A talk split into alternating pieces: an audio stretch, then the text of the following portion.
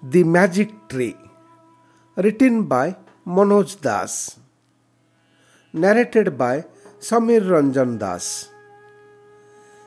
A man once lost his way in the forest. He climbed to a tall tree. He looked around in order to find a way out of the woods.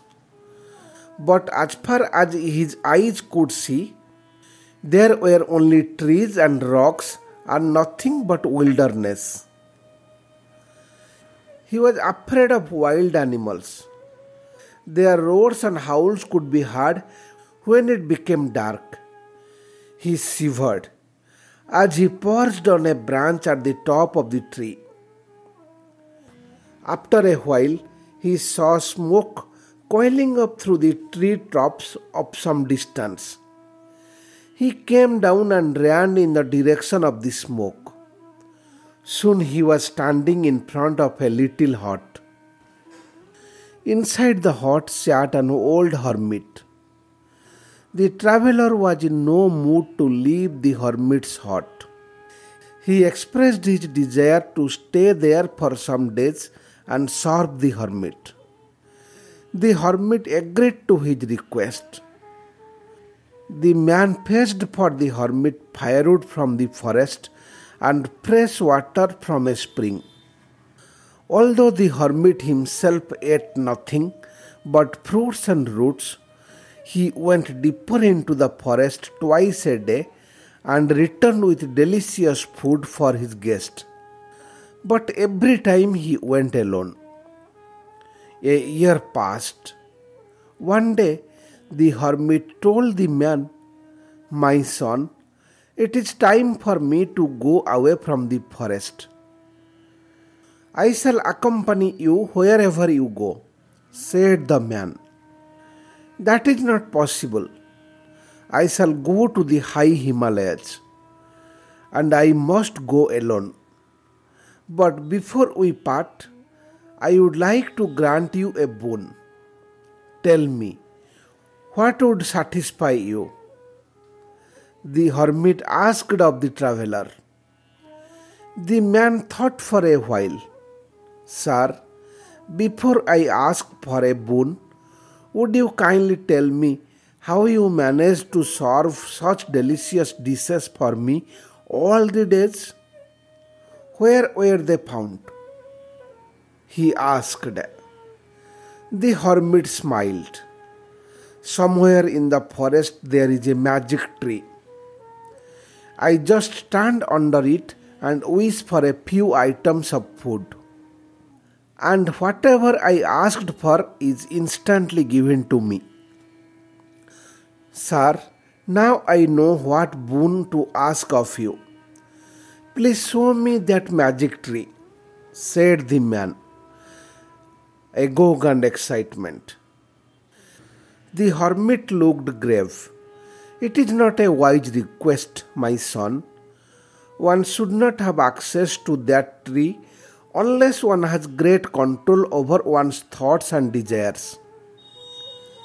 You see, although I have known the tree for long, I have never asked it to give anything for my own use or enjoyment.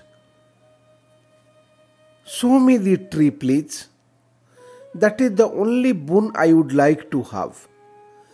The man went on pleading with the hermit. You have promised me a boon. You cannot go back on your word.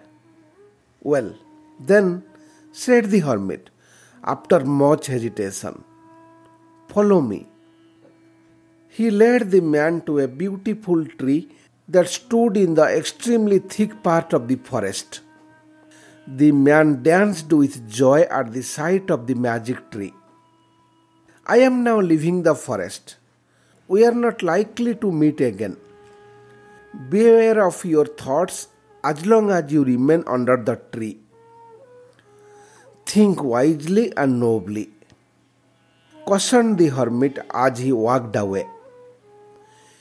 His devotee did not even care to wish him goodbye. So overcome by his discovery, the fellow had become. I wish I had a couch here to relax on. the man muttered to himself. On his great joy and surprise, there popped up before him a luxurious couch. He reclined on it and muttered, I had seen the king lolling on such a seat enjoying a cup of wine.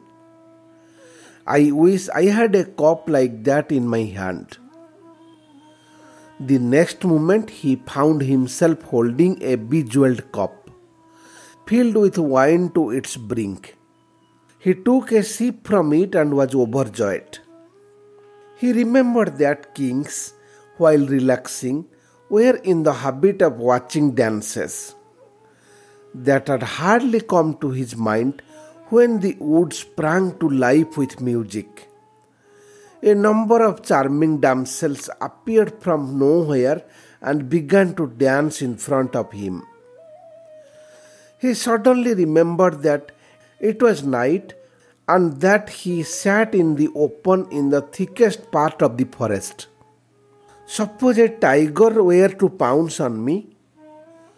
The thought occurred in his mind before he could check in. Like a streak of lightning, a ferocious tiger pounced on him and dragged him away.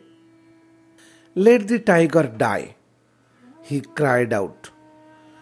But he was no longer under the magic tree. Hence his cry went in vain. The tiger's roar and the man's cry were heard by the hermit who was in his way out of the forest. He beheaved a long sigh but did not look back.